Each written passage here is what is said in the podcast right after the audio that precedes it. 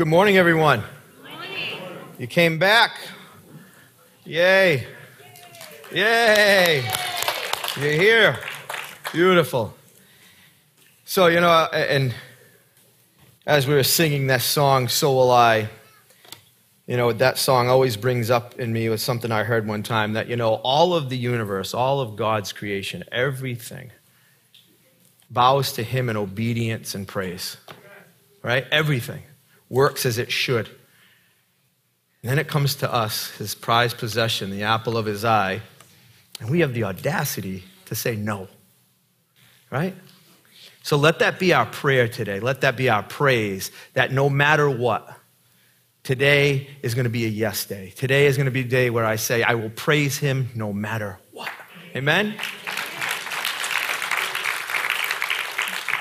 This is no ordinary day right? I say that all the time. This is no ordinary day because there's no such thing as ordinary in the kingdom of God. There's no such thing as ordinary when a bunch of dead people have been made alive and are walking around with the Spirit of God in them. Amen?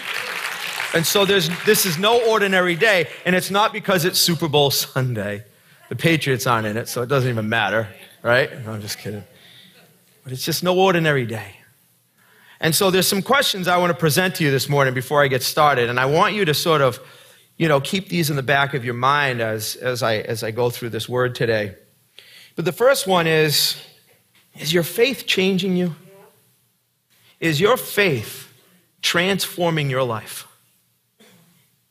Right? Are you being transformed and recreated into the image of Jesus? Do you see that happening? And then the last thing I want you to ask yourself is this is how do the people you encounter on a daily basis recognize you? Who do they see? How do they recognize you? And that's the title today of my sermon is how are you recognized? And we're going to go into Acts chapter 4 and talk about a scenario here about recognition in Christ.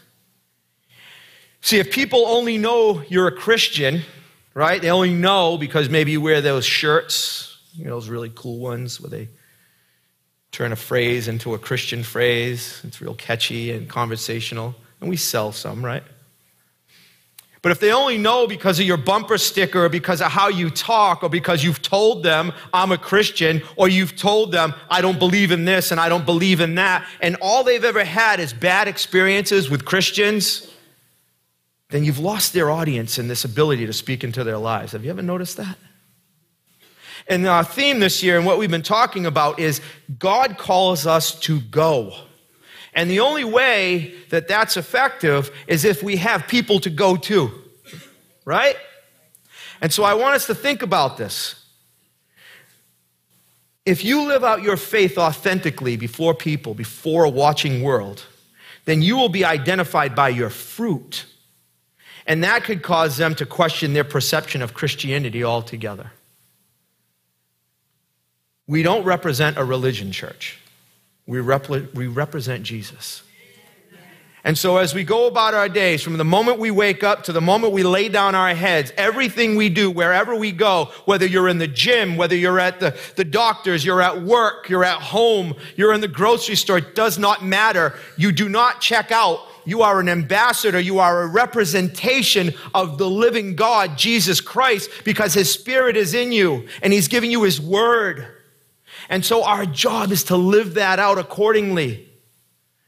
We struggle with that. And there's a good reason why we get a bad rap. So let's look at this. You know, we talked about last week what hypocrisy looks like in the church. Let's move from hypocrisy to sincerity, authenticity, to the love of Christ, embracing the fact that just because someone doesn't believe what we believe yet doesn't mean that we weren't there once at one point too that we needed to be loved back to life. Right? I was just talking to someone yesterday, right, brother? We were talking about how, you know, sometimes what we do is, is we ostracize people because we think like we've moved beyond a certain place in our lives and we start to look down our nose at other people where they're still in their struggle and maybe it's a struggle we can even identify with or know somebody and i always think you know who did i need when I was at my lowest point? Who did I need when I was still caught up in the world and with my sin? I didn't need some religious people, person pointing a finger at me and telling me all the things I was doing wrong. I knew what I was doing wrong, make no mistake. That's why I lied all the time. What I needed to know was that I could be forgiven, that I could be made new, that I could be transformed, that there was a way for someone like me to not be sentenced to life in that prison. So who do we need to be? How are people recognize us matters, right? So Second Corinthians chapter 5 verse 20 says, "We are ambassadors for Christ." And I love the second part of this. It says as though we as though God were making an appeal through us. Not making an appeal to us, but through us as ambassadors. That wherever we go, he is appealing to the people around us if we only live ready if we only live ready. And that's our call, not to live religiously, not to watch our mouths and say all the right things and vote the right way. Because that's what Christianity has become for a lot of people, hasn't it? Election year. Ugh. It's like, God, help us. But even more reason and even better opportunity for us to shine our light in the darkness. Let's do that. Let's allow God to make his appeal through us. See, Paul's saying God's appealing to others through us who are Christ so that we will represent him well, and because how we represent him matters. It matters, right? How we are recognized means something. It's how people are going to identify him and the church. And so, I mean, in an easy word, I could just say we need to stop being jerks. But more so, we need to be more like Him. And so that's what I want to talk about today. See, I've heard it said that it's impossible to have an encounter with the true Christ and walk away the same. And I would agree with that. I would agree with that on, on multiple levels, but I'm going to just speak from a personal one for, for a moment here. You know, I spent uh, 11 years in the church, and, and, and prior to my final surrender of near death and addiction and all that fun stuff. But I'm going to tell you, for 11 years, I tried in vain so hard to be like the people who were attending that place. Like I thought that that's what this was is if I could just learn to behave better and present myself as well as these other people, then I'd be all set. If I could be a husband like him or a father like that guy. If I could be a man like those guys right? If i could remember you know scripture and i could i could speak it fluently then i would have it all figured out. And you know what happened? It backfired on me. What ended up happening is, is the more i tried to be like other people and to pretend to be like other people the more i failed and more discouraged i got. And the more ostracized i felt the more separated and divided and lost and I felt like, man, I am just a failure. I'll never get this. Maybe this Jesus thing isn't for me. And it just made things worse. Religion did nothing for me, but Jesus did everything. That's what we have to remember is who we represent, not what we represent. In our identity and how we are recognized, it's whose we are, not who we are right? It's who He is. We spend so much time, look at me. Look at how much I've done. Look at how much I've overcome. And we waste time and we waste opportunity with those conversations, don't we? We see in Acts 4 where Peter and John find themselves in hot water. They had to stand before the Sanhedrin after healing a man and preaching the gospel.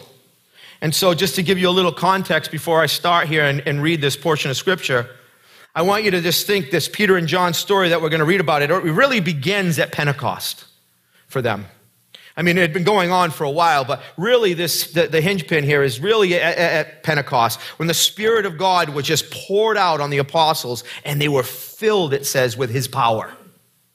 I want you to think about it. Bring yourself into that moment. Picture it. Be there with them in that upper room when the Holy Spirit came like fire and filled them so that they could go and preach the gospel in multiple different languages so that the people who had made the pilgrimage there to Jerusalem could hear the gospel in their own language, their native tongue. And so many were saved, and the power of God was moving, and God was capitalizing on a Jewish holiday, a celebration. Everything timed perfectly, the Spirit of God moving powerfully right? And so Peter and John, you know, they just get done with this episode, and now they're going to go to the temple to pray one day. It's around three o'clock in the afternoon, it says, and they approach this temple gate called Beautiful. They encounter a man being carried to the gate on a stretcher, and he's being laid down there as a beggar, a crippled man, and he's a beggar.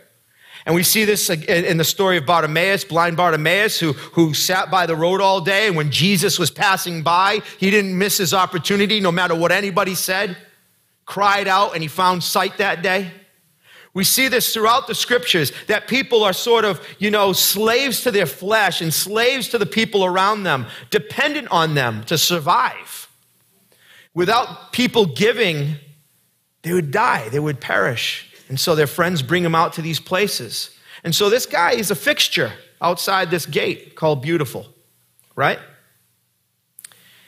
He had been born lame, it says, and he had been that way for over 40 years. We're going to get into that. And he asked them for money as they approached. And he received so much more.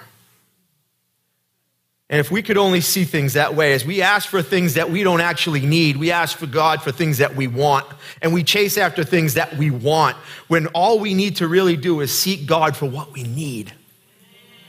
Acts chapter 3, verse 6, it says this Peter says to the man, Silver or gold I have none. I'm broke, buddy. Right? But what I do have, I give you. And then he says something powerful and miraculous.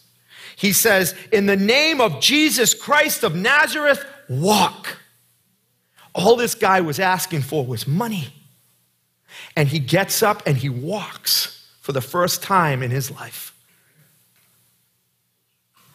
The spectacle of this man clinging to Peter and John, can you imagine the joy? Can you imagine the celebration? And it draws some attention because, you know, he walks into the gate with them and it says that he's leaping and walking and praising God.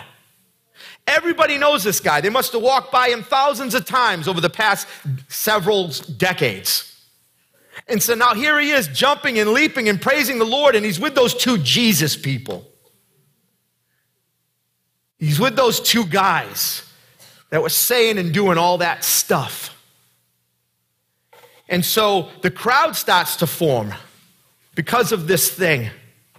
And so Peter, he capitalizes on this miracle and this opportunity, and he begins to preach the gospel to the masses. What I love about this is that Peter and John, and I say this all the time, is live ready. Live ready. A lot of us, we live complacently, if we're being honest. We've carved out a comfortable rut. We've created a nice, comfortable group of friends. We speak in echo chambers. We love to hear our points reconfirmed and spoken back to us. And there's no real difficulty in our lives at this point. and God forbid someone make fun of my religion or my politics. That's not who Christ has called us to be. Peter and John were completely radically transformed, and they're walking to go do their thing, and God interrupts them. And because they were living ready, something miraculous happened that day. Many things happened that day. So let's read Acts chapter 4 and see where we're at here. Starting in verse 1, it says this. It says, as they were speaking to the people, the priests and the captain of the temple guard and the Sadducees, important, came up to them.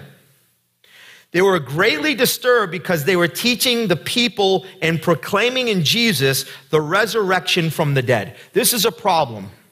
First of all, Sadducees do not believe in resurrection at all. And, and, and now this has become a disruptive scene, as we're going to see here, because this isn't just a couple hundred people or, or a thousand people, even. This is how big the temple is. This is how big the community is that they walked into and got their attention. It says, and then they laid hands on them, and they don't mean in prayer and they put them in jail until the next day because it was already evening. Important statement there. They went around 3 p.m. in the afternoon, and now it was already evening. This has been going on. They're preaching the gospel. People are gathering This has become an ongoing event. Uh, we complain like, oh man, pastor preached a little long today. I'm going to miss the brunch at such and such. But back then, man, it was common to preach for hours from morning, noon until night. Paul preached people to death. They fell out of windows and fell asleep. So don't complain, all right? but I want you to think about this. It's already evening now, and it says, Many, though, who had heard the message believed. There it is. And it says, And the number of the men came to be about 5,000. There's an operative, there's a key word in here the number of the men. That's how they identified families back then. This isn't this chauvinistic perspective or, or, or, cultural issue. What, what this is, is this is God's design, and we'll talk more about this. But the men represented couples, represented families. So if it was 5,000 men, and let's say the average family is 2.4, is it? I don't know. It could be over 10,000 people came to know the Lord that day because Peter and John lived ready. It says, On the next day, the rulers and the elders and the scribes were gathered together in Jerusalem. And Annas, the high priest, who was there, and Caiaphas and John and Alexander, and it says, And all who were of high priestly descent. This is a big deal. Let's get all the bigwigs in here. And when they had placed them in the center, they began to inquire or badger or interrogate. By what power and what name have you done this? And I love this. Peter says this. And, and, and, I love how Luke doesn't omit this important little statement before Peter's statement. He says, Then Peter, filled with the Holy Spirit. That's an important piece. Not then Peter, filled with arrogance and pride and knowledge and confidence. He doesn't say anything like that. He says, Peter, filled with the Holy Spirit. Peter, who had the big mouth and said all the dumb things. Filled with the Holy Spirit, he says, rulers and elders of the people, if we're on trial today for a benefit done to this sick man as to how this man has been made well, let it be known to all of you and to all the people of Israel that by the name of Jesus Christ, the Nazarene, whom you crucified, whom God raised from the dead, by this name, this man stands here before you in good health. I want you to just think about this for a moment. They just were jailed. They had recently seen Jesus killed, right? They know that what they're doing is not acceptable and it's not okay. And now they're standing before the same council that put Jesus on the cross. And instead of saying, I did this, I'm powerful, I'm a man of God, I did this because I'm anointed, because God has chosen me. What does he say? He says, in the name of Jesus Christ the Nazarene, whom you crucified, whom God raised from the dead, it's by his name this man stands here before you in good health. Not by the name of Peter, not by the name of John, not by the name of Jamie or any other name by the name of Jesus. And he goes on to say, and I love this because this is what Jesus used to do. He would bring back the prophecy and throw it right back at the religious people, the scribes and the Pharisees. And he says, He is the stone which was rejected by you, the builders, but which became the chief cornerstone. And there is salvation in no one else, he says, for there is no other name under heaven that has been given among men by which we must be saved. Man, he spoke boldly. He spoke confidently, but not on his own. He was filled with the Spirit of God as we need to be filled with the Spirit of God. When we're empowered by God and when we go for God, He will ordain our steps. That's something we need to remember. I think a lot of times fear overtakes us, embarrassment, shame right? I don't know how they're going to receive this. I don't want to look stupid. I don't want to sound foolish, right? We're afraid of how people will look at us. We don't care as much about how God thinks of us, though.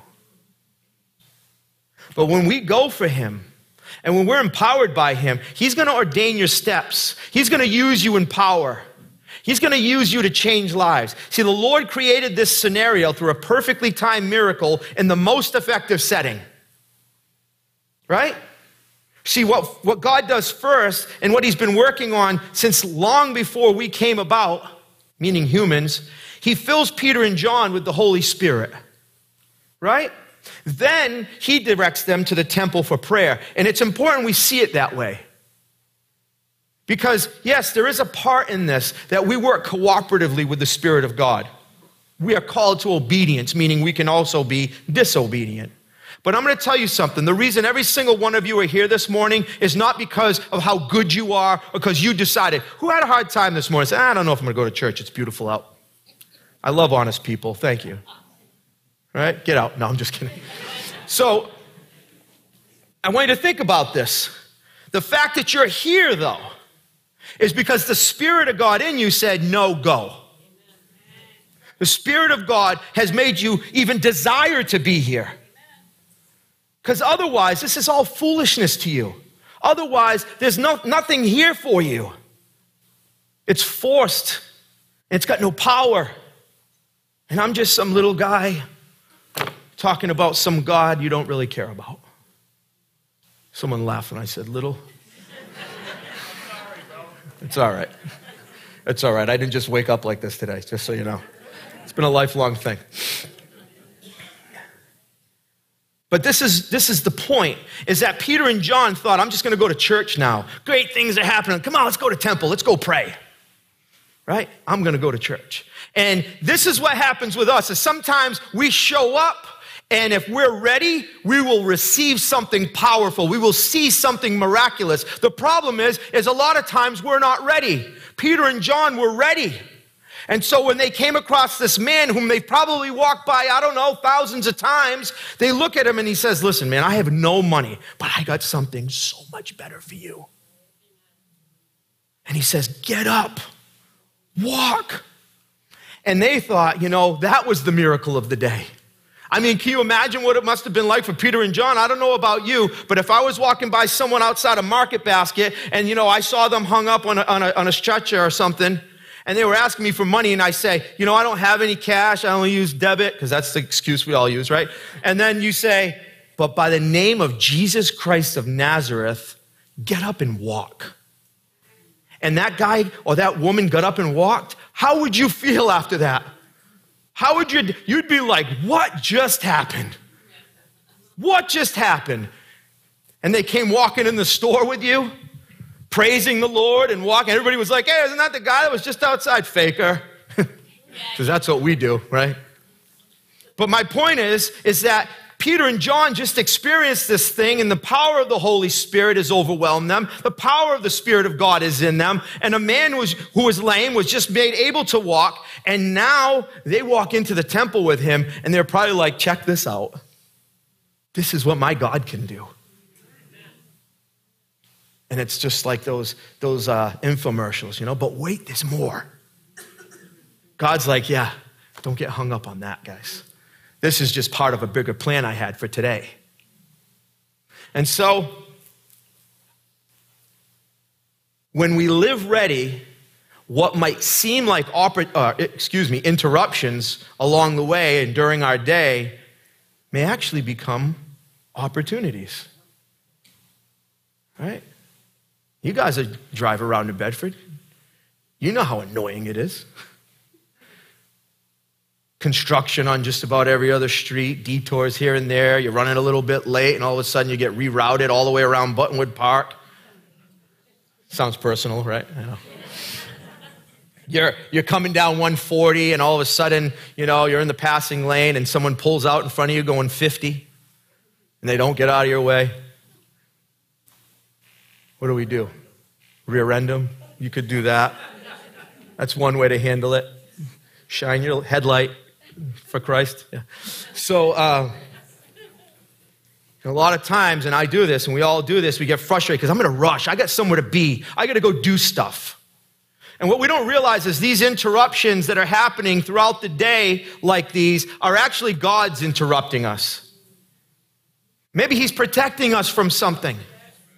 Maybe there's something that we need to do or ought to be doing that we're not paying attention to. Maybe needs a little more time with us that morning. Maybe we need to pray. Maybe before we get so busy, we need to just stop and realize who we are in Christ. And so God uses this moment not only to get people's attention and prove his power, but also to create an audience for Peter to preach the gospel. Because that's the biggest thing here today. It always was and it always will be. It's the biggest, most important thing in this room today is that the gospel is preached, the truth of the word is preached, not that my opinion or my take on scripture is more important. It's nothing. The only thing that matters is if I preach the power in the power of God by the word of God and allow him to deal with your hearts. And when I shrink back from that obligation and duty, I'm doing you a disservice. I'm not loving you and I'm not honoring God, and that's sinful and shameful, and I don't belong to be up here in front of this pulpit. Period. My opinions mean nothing. Political opinions, opinions about theology, all that stuff means nothing unless the gospel of Jesus Christ is preached first and foremost. And so, what was the result of this amazing ordination that God created this day? It led to the saving of 5,000 men. 5,000, not 500. We see 500 here uh, roughly on a Sunday. That's a lot of people. I mean, there's a lot of you here in this room. But ultimately, I want you to think about 5,000 people in one moment, in one day, came to know the Lord because of two obedient men filled with the Spirit of God who lived ready. Can you imagine what he could do if the room full of people here walked in obedience to the Spirit of God and lived ready all day, every day? Wow. Let's think about that. Let that pierce our hearts. See, it wasn't because they had arranged some spectacular event or service. No, it wasn't because they promoted it all over Facebook or, or Instagram or TikTok or I don't know. I lost all of them. I'm sorry. You know what I mean. It was because they lived ready and the Spirit of God had ordained and prepared it. And oftentimes, what we do is, is we try to create a scenario right? Manipulate the, the Spirit of God, the mood, the emotion. And really, all God is telling us to do is to be obedient and allow the Spirit of God to do what only the Spirit of God can do. I don't care how eloquent you are. I don't care how convincing you are. I don't care how articulate or intelligent. What I care about is that you're obedient and that you allow the Spirit of God to minister to hearts, to use you, to speak through you, and to receive what it is He has for you. That's it. I mean, don't get me wrong, it's beautiful to have a place to worship. What a blessing, what a privilege. So many people around the world don't have it. But if this becomes the apex of your Christianity, hanging out here for an hour on Sunday morning and the rest of the week from Monday to Saturday, you don't do anything different or anything more for the kingdom, then what are you doing? What are you doing? You're playing church.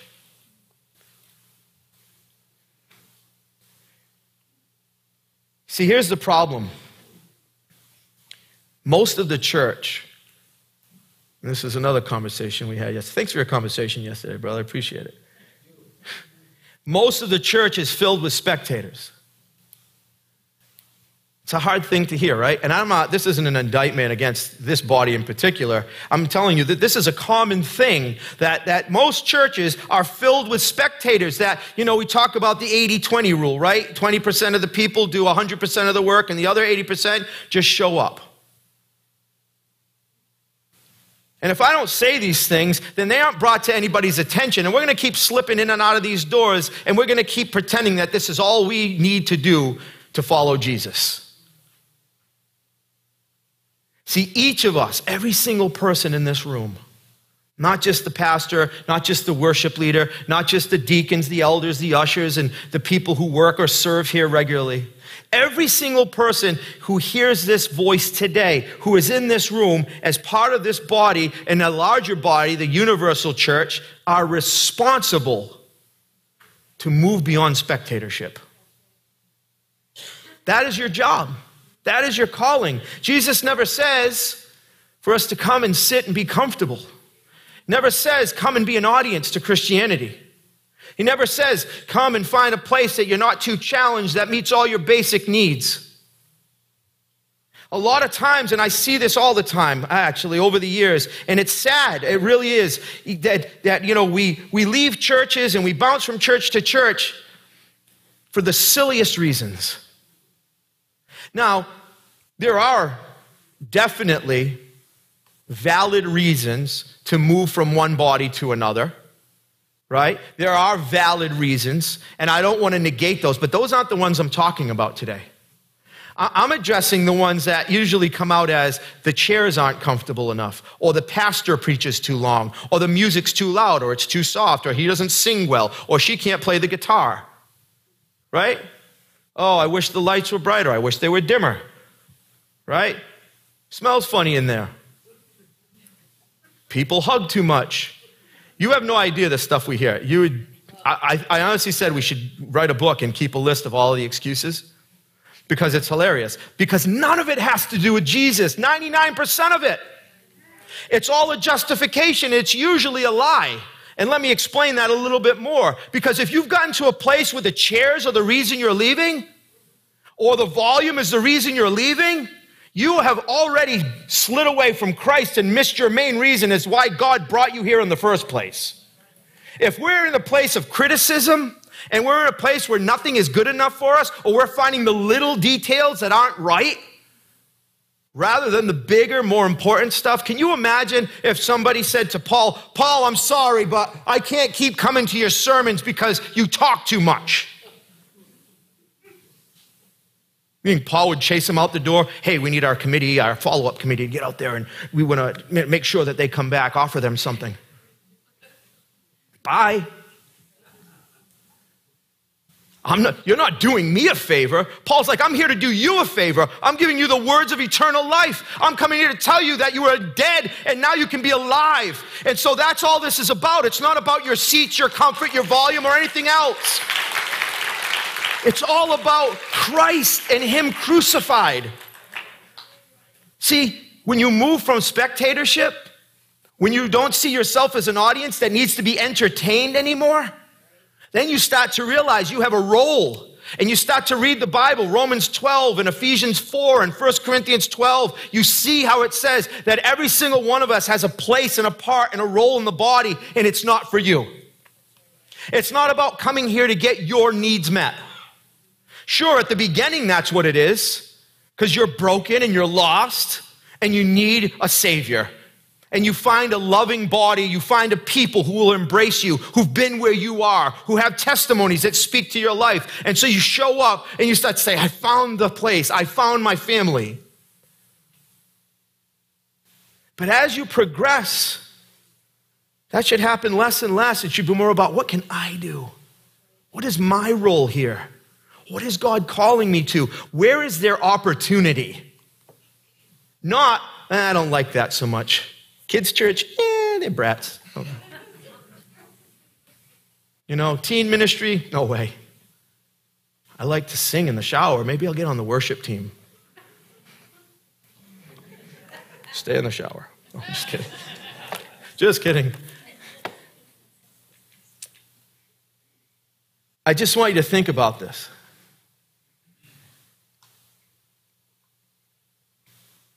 You know, we have so many gifts and abilities in this room right here. So many people who have the ability to serve the body well, and what we're doing is, is we're sitting and laying in wait for an opportunity that may never arise because we aren't going out there and getting it. There are tons. If you see as many people here, then you know that there's, that means all the more need. That means more kids. That means more studies, more discipleship. And so, what do we do? What do we do? So, this is going to lead us, you know, one way or another. Either we're going to see responsibility and we're going to rise up and we're going to see holes and needs and we're going to do something, or we're going to leave and not come back because the pastor was mean last week. I told you, I'm not here to make you like me. I do love you, and that's why I say what I say.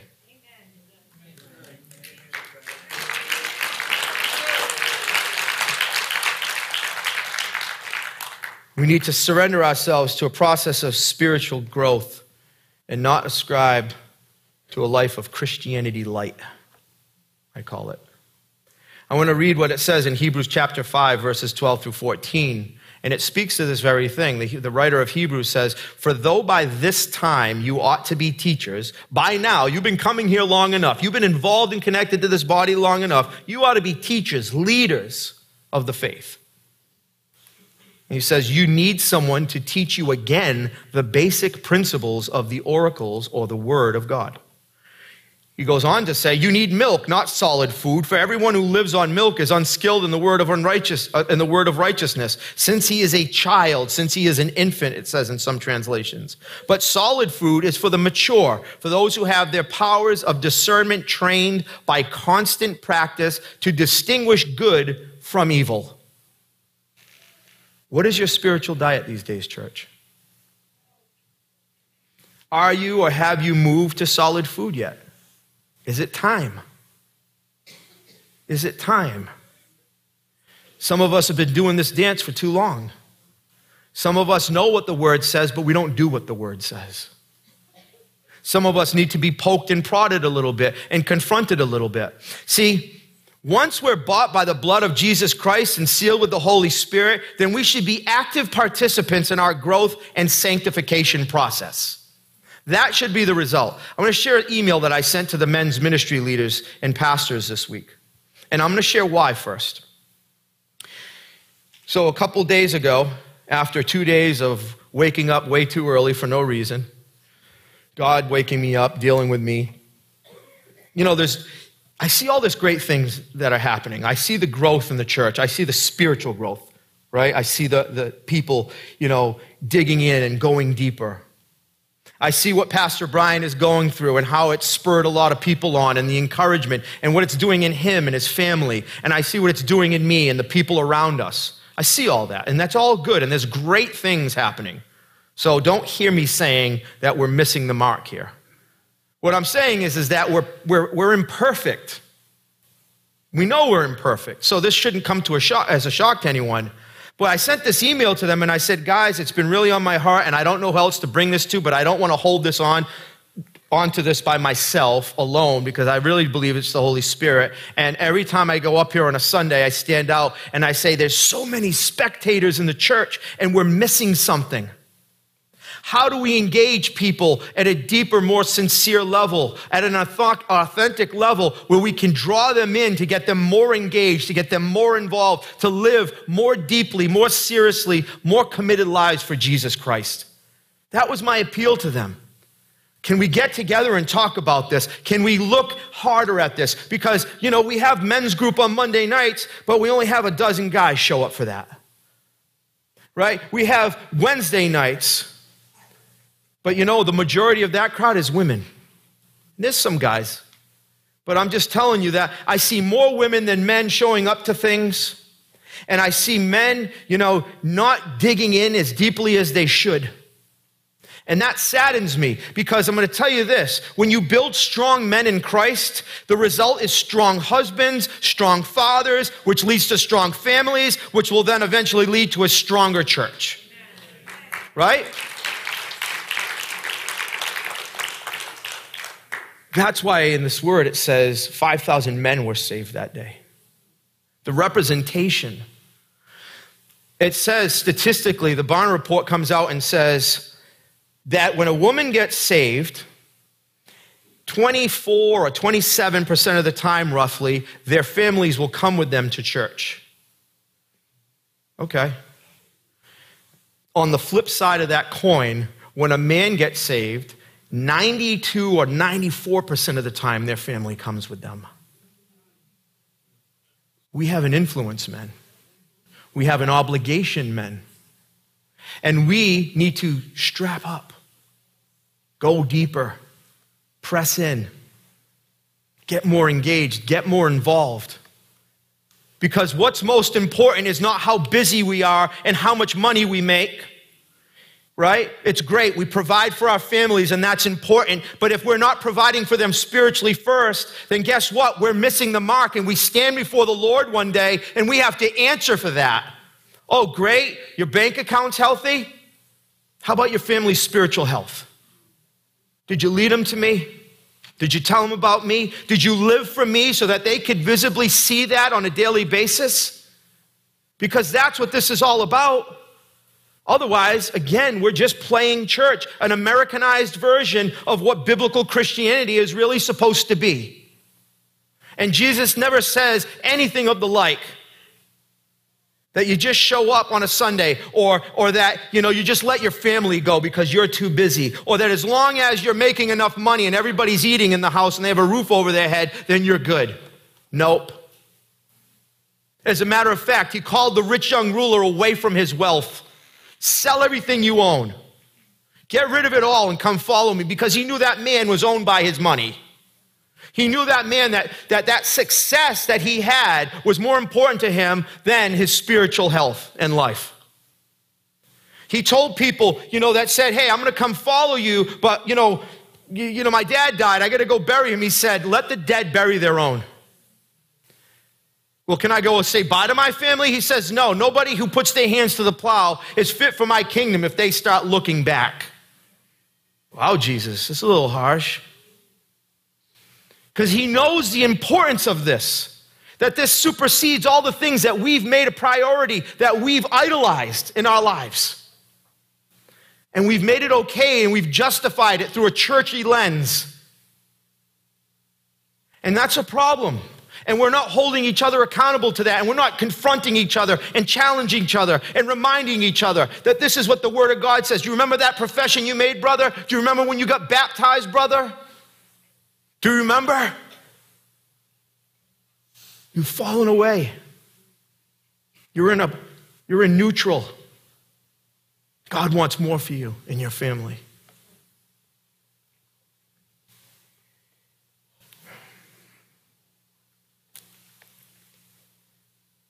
We're called to be all in, every single one of us.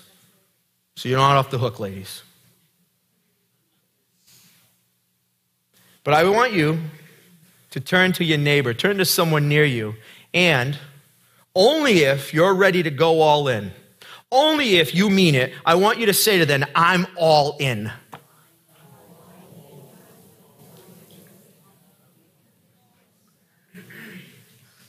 Talk about being put on the spot, huh?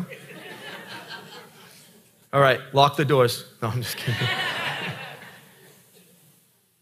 I'm all in. That's going to mean something. I'm all in for Jesus. I'm all in for this life with Him. I'm all in for discipleship. I'm all in to do whatever it takes to become the man or the woman that He's called me to be, to be the father, to be the husband, to be the employee, to be the boss. I am all in. That's where we need to be. See, when we go for God and allow the Holy Spirit to work in and through us, then miraculous things will happen.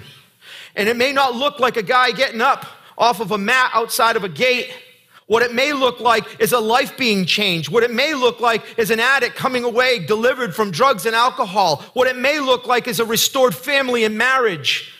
What it may look like is someone's eternity rerouted and their lives transformed radically because of the blood and glory and power of, the, of Jesus Christ, our Lord and Savior. Those are the miracles we fight for. Those are the miracles we see. We should be excited by those miracles. Some of us, as I said earlier, are going to stand in front of the TV tonight if you're a Niners or a KC fan, right, Danny? And what's going to happen is, is when they, you know, when they fumble or, or, or score a touchdown or whatever it is, you're going to jump. Oh my God, I can't believe he did that. Or they're going to score a touchdown and you're going to jump and you're going to hug each other. Yeah. And the game's going to invoke all of this excitement in you and response. And all it is is a bunch of overplayed, overpaid men playing a game. Enjoy it. But if you can show passion for that, I'm going to tell you what my God does.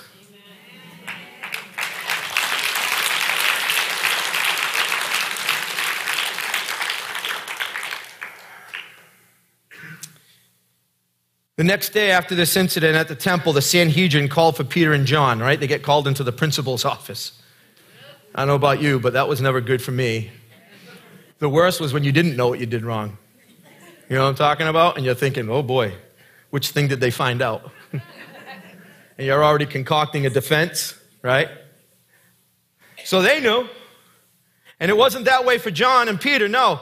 Not only did over 5,000 people get saved that day, but now the Sanhedrin is absolutely shook. Because they thought killing Jesus was going to put an end to this movement, and all it did was amplify it. All it did was spread it even further.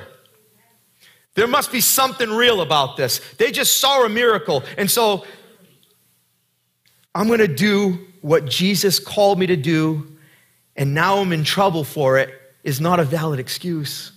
It's not a claim to unfairness because that distraction, that detour, or whatever we're calling it, actually is an opportunity when we're wrapped up in Christ.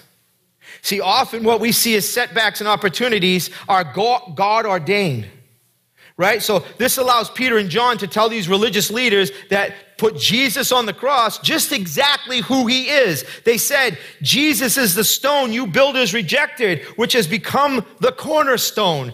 And it's funny because this is a reference from a prophecy that they're familiar with. It comes out of Psalm 118, verse 22. They're familiar with these words and they're throwing it right back at him just like Jesus used to do. I am he. What is truth? Me. You're looking at it. And so now they're confronted once again. And don't think for a minute that God didn't ordain this either. God is confronting the Sanhedrin through Peter and John. God is confronting all people through Peter and John and through the Spirit of God. And so let's go back into Acts chapter 4 and just read from 13 on now. And it says, Now as they observed the confidence of Peter and John and understood that they were uneducated and untrained men, they were fools. They were nobodies from Nazareth it says they became amazed and began to recognize them as having been with Jesus. They were confounded by fools, they were being shamed by the weak. And seeing the man who had been healed standing with them, it says they had nothing to say in reply. They were, they were speechless. And when they had ordered them to leave the council, they began to confer with one another, saying, What are we going to do with these men? What are we going to do about this? For the fact of a noteworthy miracle has taken place through them is apparent to all who live in Jerusalem. Not just us, but everybody knows what just happened, and we can't deny it. That's what they're saying. This is big trouble for the Sanhedrin. And these two guys, who are they? But so that it will not spread any further among the people, let us warn them to speak no longer about this man and his name. And when they had summoned them, they commanded them not to speak or teach at all in the name of Jesus. And I love this response. Peter and John answered and said to them, Whether it is right to, in the sight of God to heed you, to, to take, to give heed to you, excuse me, rather than God, you decide. You be the judge of that. He says, But we cannot stop speaking about what we have seen and heard. Go back to what I said. When you have an encounter with the living God, you do not walk away the same. And those of you in this room who know what I'm talking about, who have had an encounter with Jesus, know this excitement and passion that Peter and John have in this moment. He says, We cannot stop speaking about what we have seen or heard because it's true, because it's power. And when they had threatened them further, they ended up letting them go, finding no basis on which to punish them on account of the people because they were all glorifying God for what had happened. For the man was more than 40 years old on whom this miracle of healing had been performed. And when they had been released, they went to their own companions and reported all that the chief priests and the elders had said to them. Can you imagine? They go back to all their people like, hey, you're never going to guess what happened. I don't know about you, but there's moments in ministry where I go out on outreach or something happens. I can't wait to tell my brothers and sisters in Christ what has happened. You would never believe this.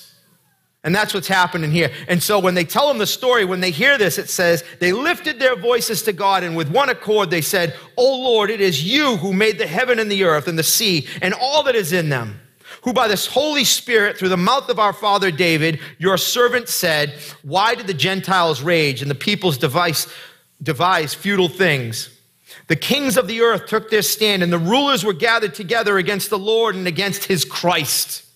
For truly in this city there were gathered together against your holy servant Jesus whom you anointed, both Herod and Pontius Pilate, along with the Gentiles and the peoples of Israel, to do whatever your hand and your purpose predestined to occur. All the bad that happened, not just the good, were all things that you predestined to happen, Lord, because you are provident, you are sovereign.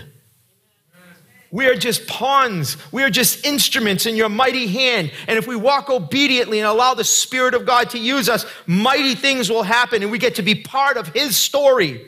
And it says, And now, Lord, take note of their threats and grant that your bondservants, your slaves, may speak your word with confidence. While you extend your hand to heal and the signs and wonders take place through the name of your holy servant Jesus. And then when they prayed, I love this part, it says, the place where they had gathered together was shaken. And they were all filled with the Holy Spirit and began to speak the word of God with boldness. Man, I want that.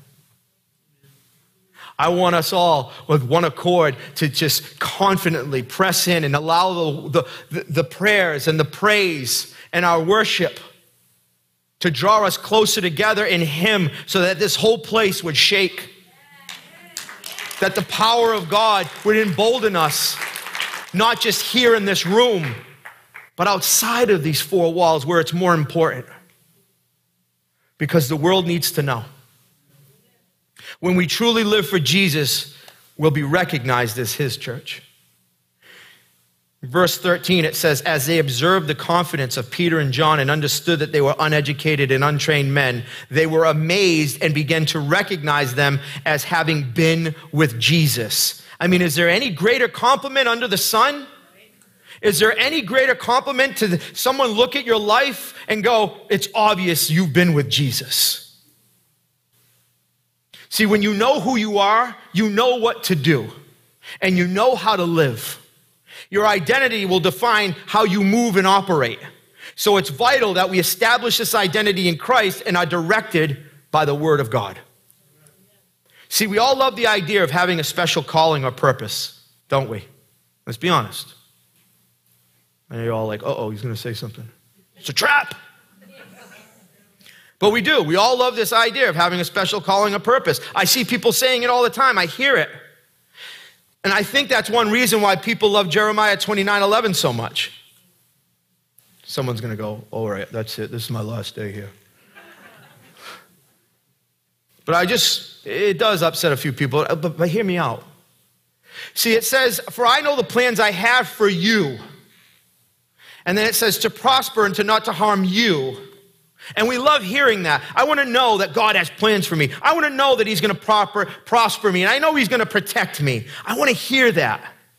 See, we like to read that from this personal perspective, but context is so important when we read Scripture, isn't it, church? We can't just pull a verse out that sounds good and say, yep, that's my motto. I stand on this verse. Because you might be talking about something completely foolish that does not pertain to you. And if you talk to someone who knows the Word of God, they're going to see right through that. But more importantly, if we're standing on the truth, on the Word of God, then what we need to cling to are things more like what Pastor Prilly, Pastor Prilly, sorry, Pastor Prilly, that's his new nickname, Pastor Willie prayed. That was kind of hard to say. You have to give me that. Sorry, Prilly. So, he said, he, he who knew no sin became sin that we might become the righteousness of God in him. Let us celebrate that. You know, when, when you read Jeremiah 29, God's speaking to Israel through Jeremiah while they were exiled in Babylon. So unless you're an, you're, you're an Israelite thousands of years ago, exiled in Babylon, this doesn't necessarily pertain to you because what he's saying is, is, is he's going back and reminding his chosen people of the covenant he had made with them. And there was a plan and purpose for those people. So he's not speaking. When he says you, he's talking to Israel. He's talking to his people. And he's saying, so I know that this seems like it's taking forever. And you know, there's other false prophets who came and, and, and they said, don't worry, it's going to end soon. And it kept going on and it kept going on. And so he says, don't worry, I have plans to prosper you as a nation. That is going to happen. I keep my promises. This is not a personal promise to me or you. It's important that we know the word so that we can stand rightly on it. The full counsel of God. Right? What we often miss is that our purposes are God centered, that they're supposed to be God centered, but we're always looking for these me centered purposes, aren't we? How does God want to use me? What's He calling me to? Let me tell you this He's calling all of us to preach the gospel, to make disciples, to get closer, to be part of the body, to show up, to serve, to give. That's our calling. And that should be good enough for us. And anything outside of that will be identified while you're going. God's going to put a passion in your heart. He's going to put desires. He's going to open doors. He's going to call you to something. You think I just showed up here one day and said, Hey, I think I want to be a pastor. Can you guys let me preach sometime? They'd think I was nuts, right? I, I never applied for this job, just so you know. This just this is God working in, in a fool's life. Plain and simple. But I lived for him for the last 15 years of my life after 11 years of faking religion. And so the Lord will use us in those, in those purposes, in that process, and He will put us in places and He will give us an audience with people that other people might not be able to reach. Because ultimately, it's all about the kingdom, it's not about you. And so, we cry out, Validate me, Lord. Make me feel important, Lord. I want to be known, I want to be admired. And there's a lot of ministries that are built on these things. And the problem with those ministries is that we are given something so much more valuable, something so much more greater in Jesus. See, what the world says to all of us before we came to Christ, many of us, most of us, heard failure, loser. And what Jesus says is, You're more than a conqueror right? The world called us broken. Jesus says, You're being made whole. We felt hopeless. He made us hopeful, right? The world or people call us a lost cause, but He calls us chosen. Maybe we were an addict. He says, You're a new creation. Maybe you were lost. Well, guess what Jesus says? You're saved. You're mine. You have a purpose, and now you have a place. And that should be more than enough for all of us. The world calls us crazy. And that one I can't defend because you're all nuts. But I'm going to say this an identity based on success, popularity, and power is a false identity. It's an illusion. C.S. Lewis says, Don't let your happiness depend on something you may lose, because all of those things are temporary. Loudly and clearly, the scriptures state this. They say, You are a child of God, and there is no greater title or identity available in this world. No greater title. The Christian life is the process of bringing our sense of self, our egos, and our personal ambitions into alignment with this fundamental truth. We are no longer our own. We've been bought at a price. And so we are image bearers now of the living God. We need to ask ourselves Am I a good image bearer? How am I doing with this, Lord? See, you might be asking this, how this all works into this story of, of Acts chapter 4 what we see is two men who were radically changed by the gospel. See, they had been with Jesus and it was evident. It impacted their lives deeply. They had embraced this new identity as Christians. The Greek word Christianos literally means follower of Christ. Later in Acts 11, when Barnabas brings Paul to Antioch, we see that that title was given to his disciples. It says they were first called Christians in Antioch. Not because they name themselves, but because other people identify them as such. When we start to name and claim titles of our own, what does that even mean? It's the world recognizing we follow Christ. They are calling us this. So, how are you recognized? Is it evidence that you, is there evidence in your life that you've been with Jesus? Do people see more him and less you, or is it the other way around? Are they more aware of your religion, what you stand for, what you don't stand for, what you hate, or how you live as a Christianos? We do not find our true self by seeking it. Rather, we find it by seeking, serving, and living obediently to God. Peter and John were doing just that that day. And because of that, they were ready for this moment that had been appointed and arranged by God long before they were around. Because they were living in their identity as Christ followers, they were willing to set aside their agenda in that moment and let go of what was good for something greater that impacted the kingdom in a powerful and profound way. And so in Matthew chapter 7, it says this By their fruit you will recognize them. Do people pick grapes from thorn bushes or figs from thistles? Likewise, every good tree bears good fruit, but a bad tree bears bad fruit. A good tree cannot bear bad fruit, and a bad tree cannot bear good fruit. Very logical. What's in you? Counterfeit fruit will f- soon be found out, so we need to truly surrender ourselves at the altar of self image, church. The only way to bear authentic fruit of the Spirit is to die to self, surrender to the will of God, and embrace our identities as His children. It is then and only then that people will recognize that we've been with Jesus. I'm going to ask the worship team to come back up.